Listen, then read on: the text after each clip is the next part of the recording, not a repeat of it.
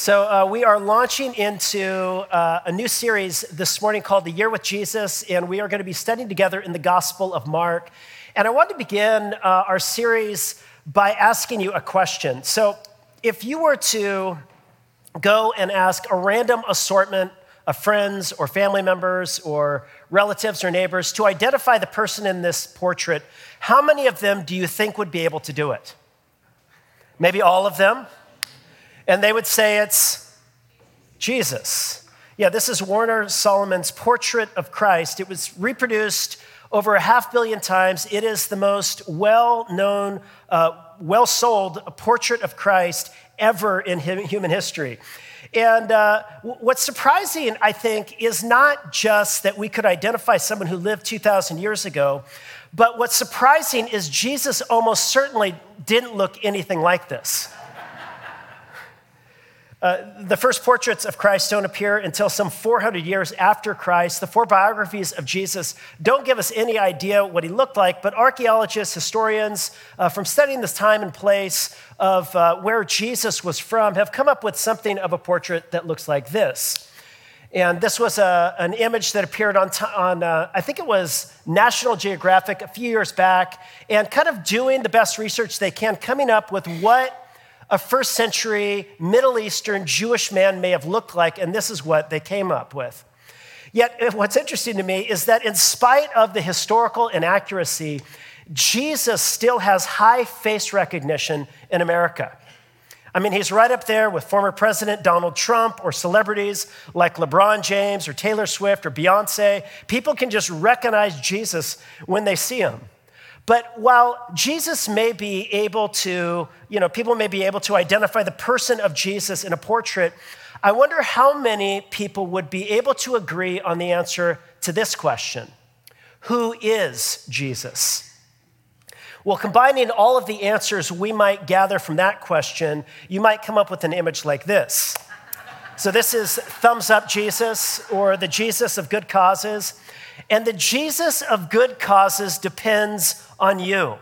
Uh, author and writer Kevin DeYoung suggests some of these. There's, for example, conservative Jesus, who is against tax increases and activist judges and for family values and owning guns. And there's progressive Jesus, who accepts all people and all lifestyles all the time, no matter what, except for people who are not as open minded and progressive as you. There's spiritual mystic Jesus who hates religion and churches and pastors and priests and doctrine.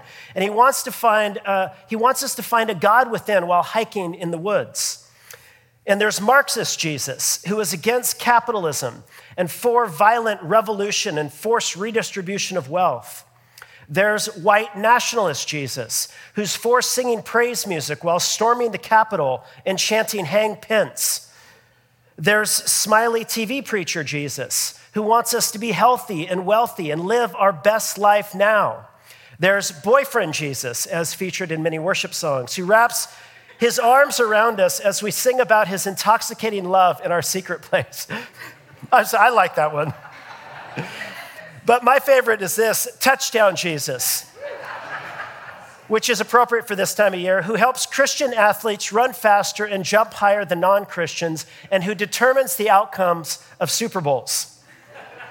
And it all reminds me of uh, a famous quote by George Tyrrell's uh, New Testament scholar, who said this We have a tendency to look at Jesus down the deep well of human history and find our own face staring back at us.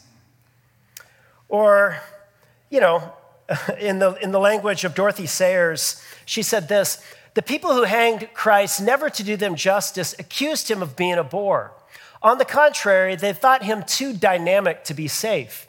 It has been left to later generations to muffle up that shattering personality and surround him with an atmosphere of tedium.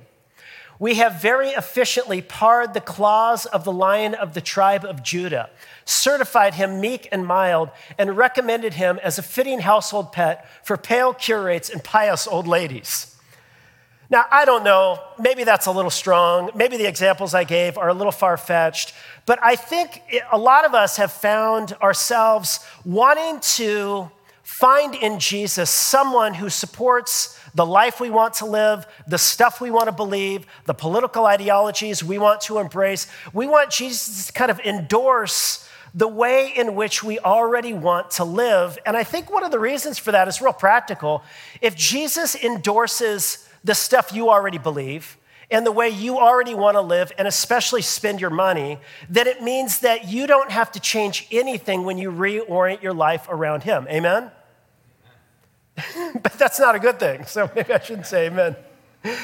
Um, but listen, I, I, think, I think it's true that all Christians, all of us, and, and people even who are just investigating Christianity, we do well to return again and again to the portrait of Jesus we find on the pages of the New Testament and to discover afresh again and again and again who Jesus is and what he is about in this world. Or we could put it like this. Last week, we talked about what discipleship is all about. We said discipleship is about devotion to the person of Jesus, it's about submission to the way of Jesus, it is about participation in the mission of Jesus. But that raises a question who is Jesus who we're devoted to anyway? And what is his way of life? And what is he up to in the world? And what does it really mean to participate in what he's doing in the world? And to help us discover afresh who Jesus is as a community, what we're going to do is we are beginning this new series, A Year with Jesus. And what we're going to do is we're just going to lean into the Gospel of Mark over this next year. And we want to just pay attention to who Jesus is and what he's about in this world.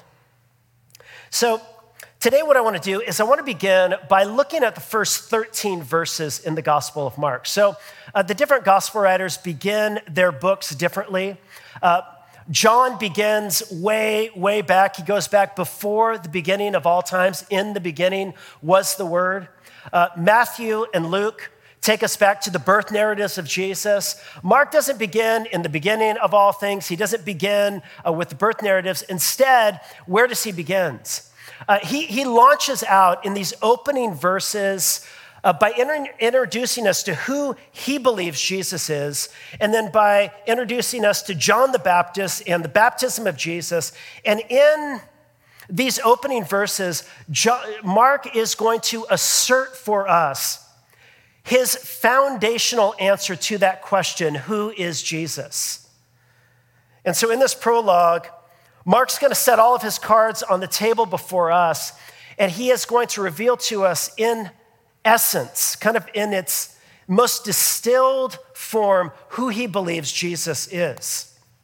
Now, before we jump into the text, though, and see his answer to this question, I, I want to um, share just a few factoids about Mark. So, yesterday we were talking to my daughter Mia on the phone, and Alicia, my wife, uh, she said to Mia, because Mia is up at uh, Seattle Pacific University. She is taking anatomy and physiology, which I never took because um, that's too hard for me.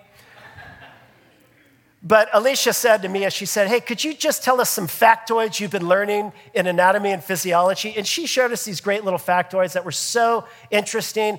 And just as a little gift to you today, I want to share with you a few little factoids about the Gospel of Mark as a little gift to you to help you kind of enter into this book as we, as we, uh, begin. So, uh, first, this book was written to Christians in Rome sometime between 64 and 68 AD. And it was written during a, a season of intense persecution. So, uh, in 64 AD, Caesar Nero began an intense persecution campaign against Christians in Rome, and it got bad for Christians. And it's during this season that Mark actually writes this book. And you're like, well, who is Mark anyway? Well, uh, Mark, uh, he, he, he is almost certainly the guy who's identified in the book of Acts as John Mark. He was a travel companion of the Apostle Paul. A little bit later, he connected with the Apostle Peter. So, Mark was, uh, he was kind of a who's who in the early church movement. He was a young, promising, bright, intelligent, probably uh, more well to do young leader and he attached himself to Peter. And he followed Peter around everywhere. And in fact, um, there's a little um, uh, piece uh, uh, that was written by one of the earliest uh, church leaders whose name was Papias. And he commented about the Gospel of Mark, and he tells us something so interesting. So, Papias knew the Apostle John. And so this is just fascinating. He tells us what John said about the book of Mark. So listen to what he says. He says, The elder, that's his reference to the Apostle John, used to say, Mark, in his capacity as Peter's interpreter, wrote down accurately as many things as he recalled from memory, though not in an orderly form, of the th- things either said or done by the Lord. And he made it his one concern not to omit anything he had heard or to falsify anything. And so the picture that emerges is that Mark traveled around with the Apostle Peter, listened to him preach, and tell these eyewitness accounts, first person experiences with Jesus. And he heard these stories, and Mark is just writing them down. And probably what happens is Peter died between 64 and 60 AD during the Neronian persecution. And probably to capture the memory of the Apostle Peter for us all, Mark began to write it down after the living witness of Jesus would no longer be with us. And so that is the Gospel of Mark. Now, notice where he begins. Look what he says. He begins like this The beginning of the gospel of Jesus Christ, the Son of God. You know, I, I love great beginnings to books. In a hole in the ground, there lived a hobbit, not a dry, anyway, I won't go on. There's all kinds of, of good first lines. This is Mark's first line. And listen, it is not a throwaway line. This, almost every scholar believes, this is Mark's summary statement. It is his thesis statement of everything he's going to write. In other words, Mark is giving us here, in essence, his main claim, the main thing he wants us to see about Jesus. And what does he want us to see about Jesus? What is the news that he is announcing to us? It's that Jesus is the Christ, the Son of God. Now, the word I want to draw your attention to is this word, Christ. So Christ is used in the New Testament 135 times. Along with the word Lord, it is the most common title that is given to Jesus. And so the, the, the title Christ is incredibly important. Now, I grew up in church, and when I was little, I always used to think that Christ was his last name. You know, I was Josh Swanson and he was Jesus Christ, you know, J- Jesus Christ, you know. And some of you, you thought that, didn't you? You thought, like, is that his last name, Christ? Where did he get that? Was it Mary Christ and Joseph Christ, and now there's Jesus Christ? No. Listen, uh, Christ is not a name, it is a claim. It is a claim about the vocation and identity of Jesus. It is the claim that Jesus of Nazareth, the Jesus of history, is the long awaited Christ, the Messiah of God. Now, you're like, okay, let's press that in a little bit more.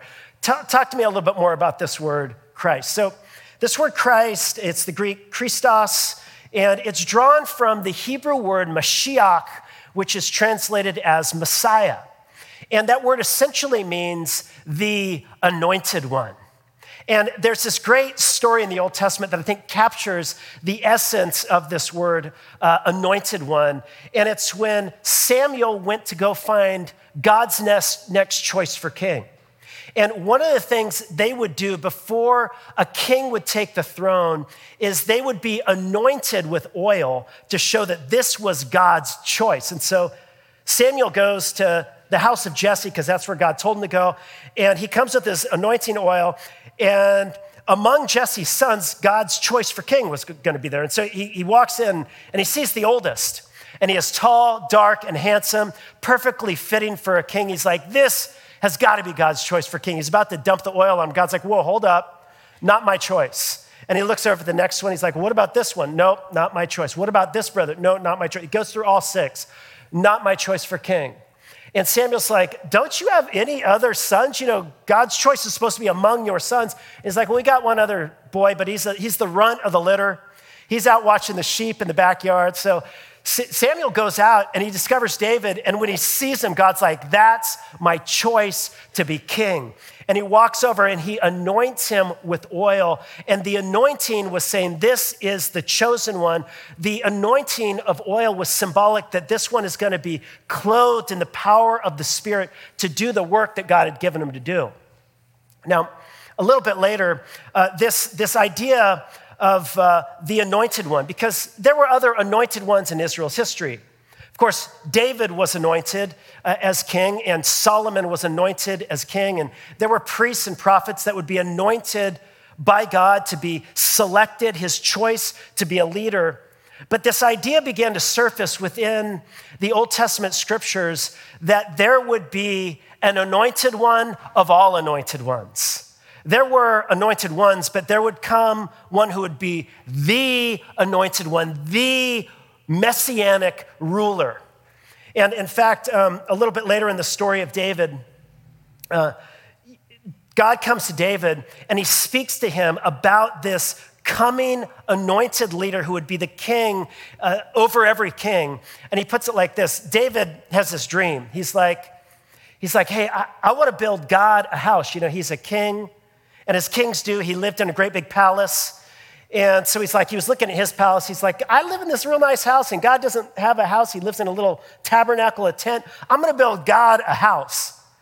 And so he goes to Nathan the prophet. He says, Hey, I want to build God a house. And Nathan says, That's a great idea. And later that night, uh, God appears to Nathan and says, Nathan, that's not a great idea. David has blood on his hands. Tell him he can't build me a house, but go and tell him this good news I'm going to build him a house.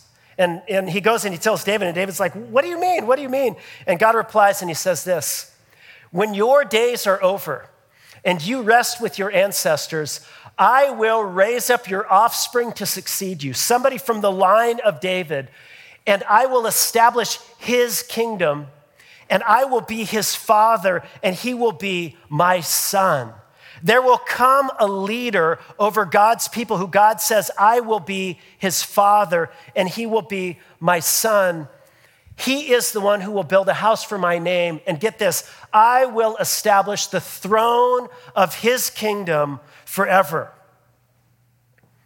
And then the ancient prophets came to Israel in her darkest hours and began to build out this idea of an eternal king sitting on David's eternal throne.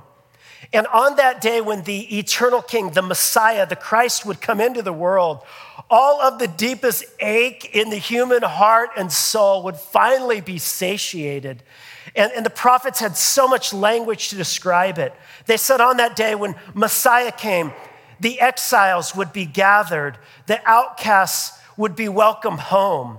The lost would be found, and the eyes of the blind would be open, and the ears of the deaf would hear, and the lame would leap for joy, and the glory of God would be revealed, and the sin that brought them into exile would be atoned for, and there would be forgiveness and joy. And on that day when Messiah would come, it wouldn't just be good news for Israel, this would become a global movement, and all of the nations would come to the Jewish king, the Jewish Messiah, to learn the ways of God, and he would judge between the nations. He will settle disputes for many peoples. And on that day, listen, they would beat their swords into plowshares, their spears into pruning hooks, their tanks, instruments of warfare would become tractors, instruments of farming to bring fertility and productivity. Nation would not take up sword against nation, neither would they train for war anymore.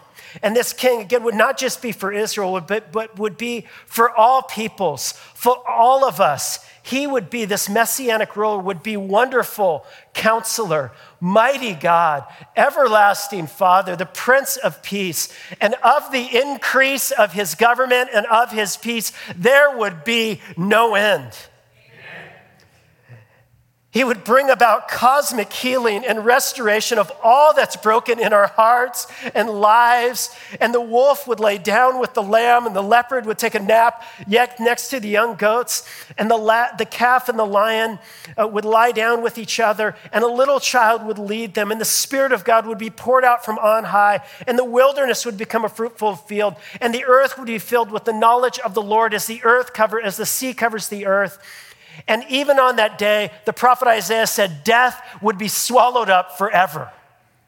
And they held this hope in their hearts. One day, Messiah, the messianic king, the king over every king, the world ruler to whom all world rulers would give their allegiance, would be born into the world.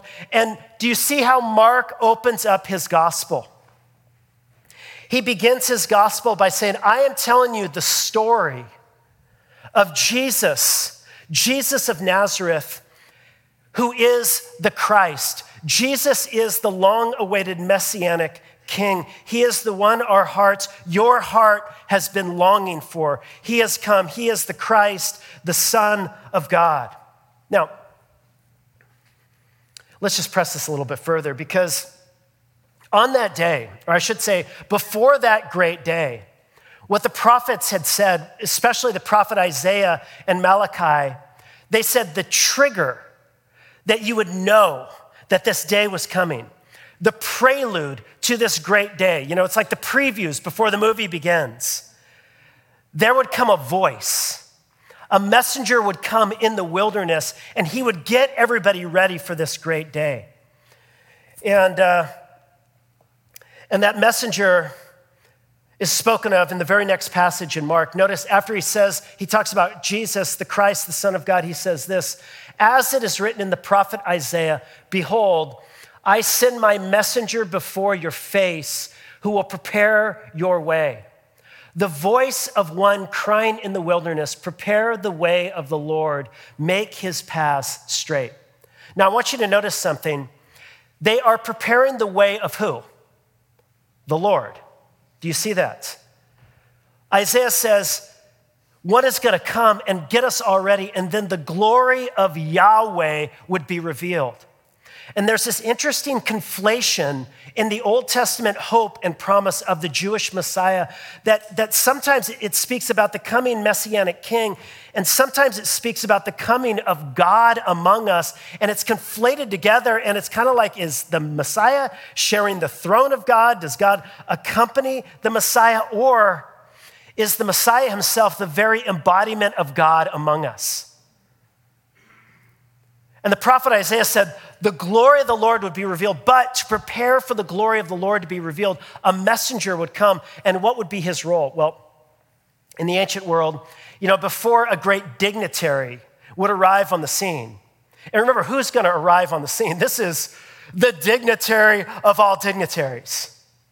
This is the world ruler of all world rulers. He is about ready to show up. And so, to prepare the way for the dignitary in the in the, in the ancient world, they would have to create a road, a highway for the chariot to ride down because no king wants to ride on a chariot, you know, kind of get bumped around because, you know, there's a pothole here and a little hill there. So they would flatten the roads and they would fill in the ditches and they would lower the little hills and they would create a straight path so that the dignitary could come in. And before the great and coming day of God, a, a, path would be prepared, but it wouldn't be a literal road in the wilderness. The preparation that would need to happen would people's hearts would have to be prepared for the coming of God. And so the one who came to prepare the way was this interesting, fascinating voice in the wilderness whose name is John the Baptist. And John appeared baptizing in the wilderness and proclaiming a baptism of repentance for the forgiveness of sins. And, and people, they, they heard about this fiery prophet in the wilderness. You know, for some two, three, four hundred years, Israel had been without a word from God. And now this fiery prophet shows up in the wilderness, and clearly he's got a word from God for the, for the children of Israel, and they're coming out to hear him. And when they come out to hear him, they are confessing their sins, and, and John is baptizing them in the wilderness. And why is he baptizing them? Well, because baptism was like a cleansing, it was like a bath. Get ready for the one who is to come. And you're like, but, but what was John wearing? And what was he eating? Because that's everyone's question. Well, John or Mark tells us. Now, John was clothed with camel's hair and he wore a leather belt around his waist and ate locusts and wild honey. And so we're put on notice. John, he's hippie, he's grunge. Uh, he appears in the wilderness. He's eaten insects dipped in honey. And isn't it interesting that he highlights his fit? You know, like, like, why, like we don't know what Mother Mary wore. We don't even know what Jesus wore. But we, John the Baptist, he wore camel's hair. And, and we learn about his diet, you know, di- he's eating locusts and wild honey, which sounds to me kind of like a hipster diet. You know, some kid from Silver Lake is like, you know, I need to work on my gut biome. So I've been, I read on the internet if I just eat locusts and wild honey. Anyway, um, but what's up with the diet, you know? Listen, it's symbolic. It is intended to sign something. And the clothing, the, the austere diet, it takes us back to the Old Testament, a description of an earlier prophet in the history of Israel whose name was Elijah, who also wore camel's hair. And the prophet Malachi said that before the great and coming day of God, when God would return, Elijah would, as it were, come again. And John the Baptist, Jesus would later say, is the Elijah to come. He wasn't, exa- he wasn't like reincarnated Elijah, but he was a prophet in the spirit and power of Elijah, coming to prepare the people of God for the coming of God among us. He was the prophet at the turn of the ages to prepare us for the great and coming day of God among us. And what was his message? Well, here is the essence of his message. He preached saying, after me comes he who is mightier than I, the strap of whose sandals I am not worthy to stoop down and untie. I have baptized you with water, but he will baptize you with the Holy Spirit. You know, the, the lowest servile thing you could do practically in the ancient world was to stoop down and untie the sandal of somebody's grody, dirty toes and nail, toenails and feet in John, who Jesus will later name the greatest born among women, he says, I'm not even worthy to go down and do the most servile thing for the mighty one who is to come. You see, John came to get us ready, to get us on notice for the coming of God among us. And again, how is he preparing God's people? It is through preaching repentance. And what is repentance about? Repentance is about change. It is about, look, you need to reorient your life because God is coming among us, so get ready. And then he invites them out again to be plunged underneath the waters of baptism because it's like a bath to be cleansed, getting ready for the coming of God. Coming up out of the waters is almost a reminder of, of a new baby coming out of a birth canal with the water being broken. There is new birth and new beginning. A new beginning is coming for the created order with the birth of Jesus. And a new beginning is available for all of humanity with the coming of Jesus among us. So, John the Baptist is getting the, the, the crowds ready through a, a baptism of repentance. Now, interestingly and strangely, though, Mark highlights for us that in those days, Jesus came from Nazareth of Galilee. So now, finally, the long awaited one emerges on the scene. And get this what is the first thing Jesus does when he emerges on the scene? The way has been prepared. Interestingly, he gets in line with the rest of the people who need to get baptized. And, and, and he was baptized by John in the Jordan. Why was Jesus baptized? I mean, this is the coming one, the great messianic king the one who will share the very rule and authority of God Himself, the one who makes everything new, the one who brings justice and peace in the presence of God to flood the earth, who makes forgiveness of sins available. Like, why is He going in the waters of baptism? Weren't the waters of baptism supposed to get all the people ready and prepared for His coming? All of these broken, sinful people ready and prepared for the coming of the Messianic King? Why is he going into the waters of baptism? And I suggest it's at least for this reason. Because in this act of baptism, Jesus is entering into solidarity with the rest of broken humanity. It's as if he's saying, Look, I will identify with you ultimately giving us a prefiguring of what ultimately is going to happen on the cross when he doesn't just enter into solidarity in a symbolic way in the waters of baptism with the sins of humanity, he actually will bear the sin of humanity on the cross. And so Jesus goes and, and, and he gets baptized along with everyone else. But of course, his baptism is different because when he came up out of the water, immediately he saw the heavens being torn open, the heavens being rent open. You know, commentators will point out that this is something of a violent image, that the heavens being ripped apart. And it's an echo back into a, a text in the book of Isaiah, in Isaiah chapter 64, where the prophet, like many of us in our lives in our darkest moments, where it just seems like the marriage is falling apart, or your parents' marriage is falling apart, or the depression is so crushing and it won't go away, and your anxiety is crippling, and, and, and the pain in your body is just too much, and you're watching, and you just find yourself praying, When, God, when will you tear open the heavens and come down? And the prophet Isaiah, uh, in Isaiah 40, he cried out to God, Oh, that you would rend the heavens and come down.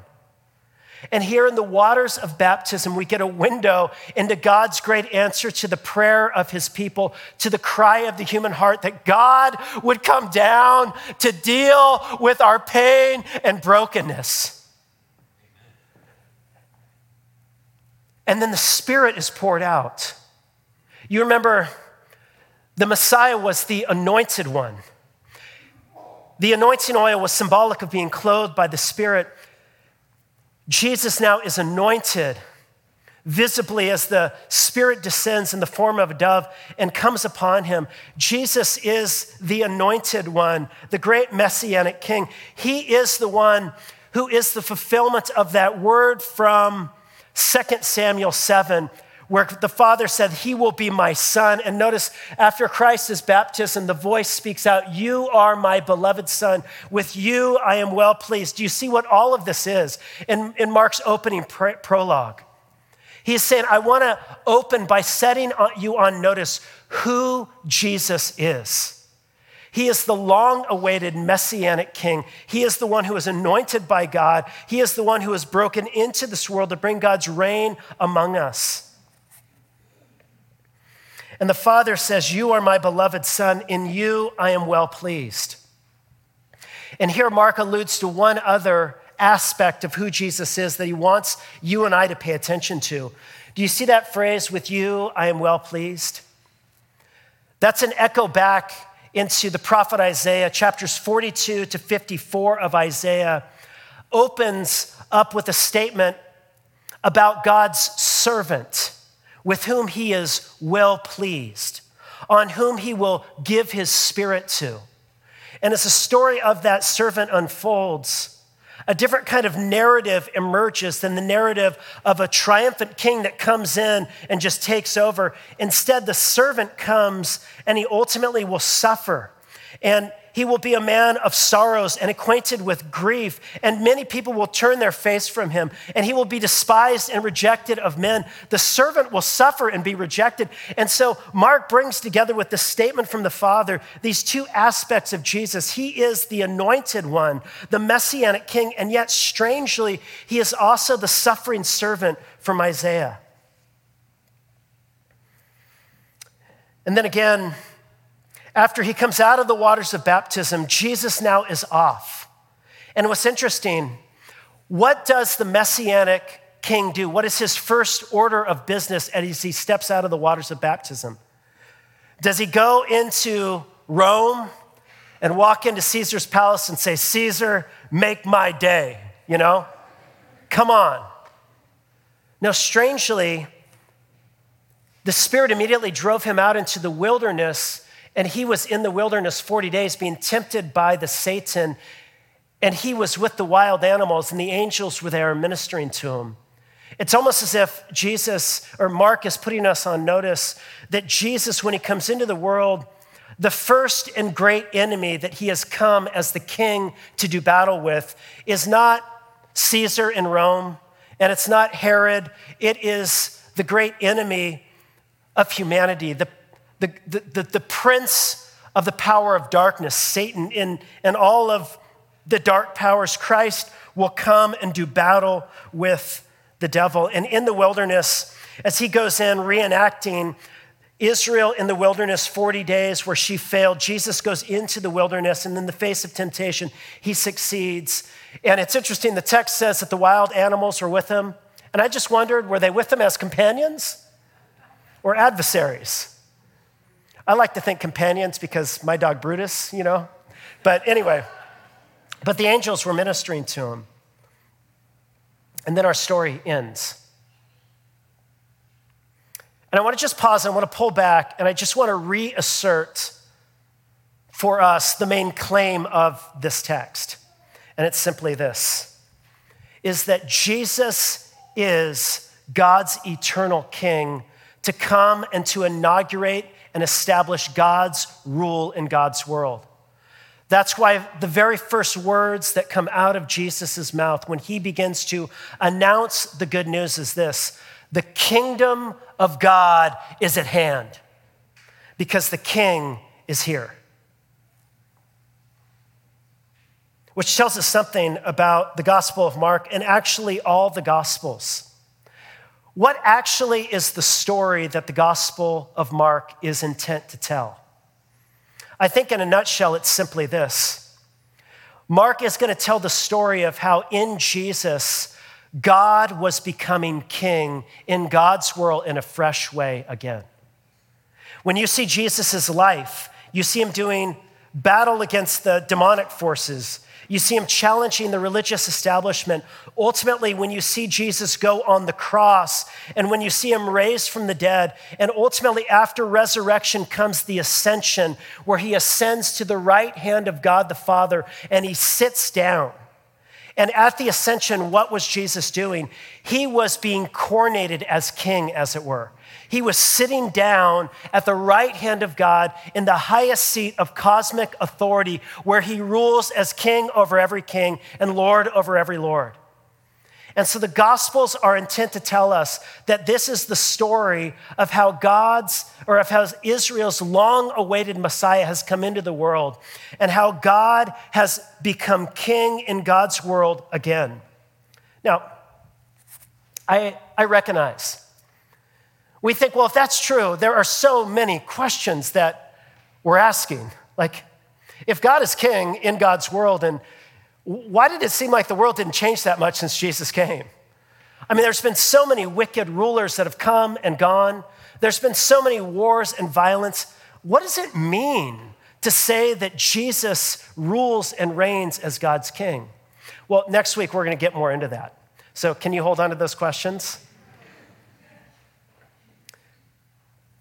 But today I want you to see that this claim is a subversive claim. It is an intentionally subversive claim. Get this. Um, this, is so, this is so interesting to me. How does Mark begin his gospel? He, talk, he uses this phrase, the beginning of the gospel of Jesus Christ.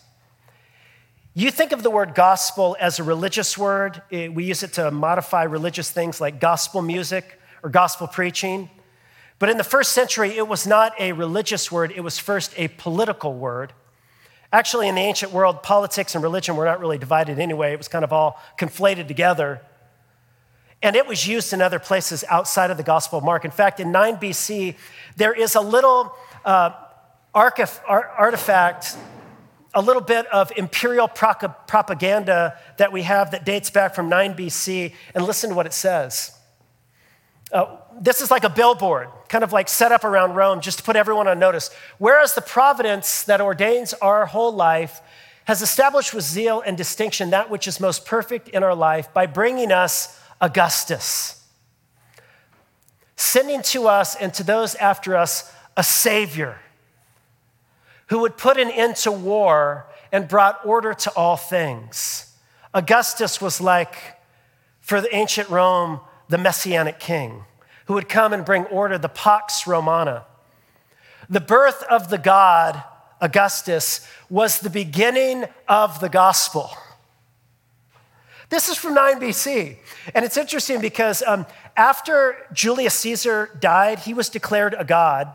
Augustus then fashioned himself as the son of a god. And two other emperors were fancy, or were uh, fancy? They were fancy to, to take that title for themselves. Do you know what two other emperors, emperors took the title Son of God? Nero and Domitian. And Mark opens up his gospel in Rome underneath the nose of Nero as he is persecuting Christians, saying, No, I'm going to tell you the real story. I'm going to declare to you the real gospel. It is not the gospel of Caesar. It is not the gospel of Augustus or Nero. I am telling you the gospel of God's true king who's come into God's world, which is Jesus. Jesus is the world's true king. Now, we don't have kings in our world, but we could put it like this here's the G7 leaders, you know, world leaders. Listen, Jesus is over every one of them. He sits in the highest seat of cosmic authority, and one day, every world leader will give an account of what they did with the authority and power that was vested in them by their Creator. And they will answer to Jesus, who is the ultimate sovereign authority over all things. And so, this is a deeply subversive claim, but it's not just a subversive claim, this is a personal claim. If Jesus is king over everything, then it means that Jesus does not exist simply to give you your idea of your best life now. Jesus does not exist to endorse our political ideologies or our ways of thinking, or certainly not our sense of rightness and betterness over all of those other people out there. Jesus has come in as the world's true king. And one of the very first acts of what it means to engage in a life of discipleship to Jesus is to fall on your knees and surrender and say, Jesus, you are the king over every king, and I am not. It is to reorient your life and your identity and all that you are around Jesus. Now, don't misunderstand. Jesus is not going to manipulate you and control you and drag you around or something. No, remember, this is the king whose rule, whose kingdom is intended to bring forgiveness and real freedom and bring restoration and renewal in our hearts and lives. You will never go wrong to surrender more and more of your will and of your life and of all that you are to Jesus. So, this is an incredibly personal claim. Now, next week, we are going to explore some of the difficult questions that I think emerge for us about this claim that Jesus is king and what does that actually mean? Is this, is this kind of a spiritual idea that we're holding in our heads, or is there, what's the, what's the freight behind it and what does it mean? And how are we to understand the last 2,000 years of human history of Jesus' ruling as the world's true, true king? So we're going to get into that next week. But this morning, I just want to invite you to simply surrender afresh to Jesus as King. And many of us, you come in carrying things. You come in seeking to control all kinds of things. I don't know if there's any control freaks in the house, but you feel safest when you are in control, control what you can control, and I control a lot. And Jesus invites us to surrender, to let go, to trust, and to follow. Let's pray together. Father, we come to you.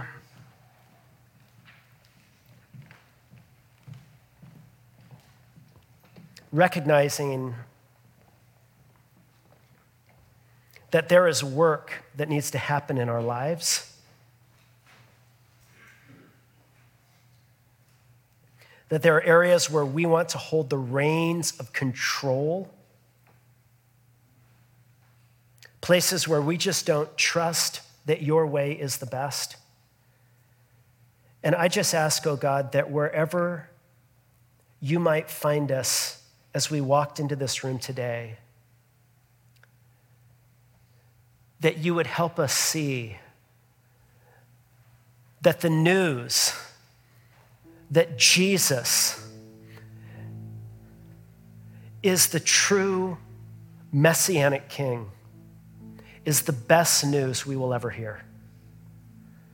God, would you enable us to believe that? And in believing, to release control and to trust and to surrender. And we ask this in the name of your son, Jesus. Amen.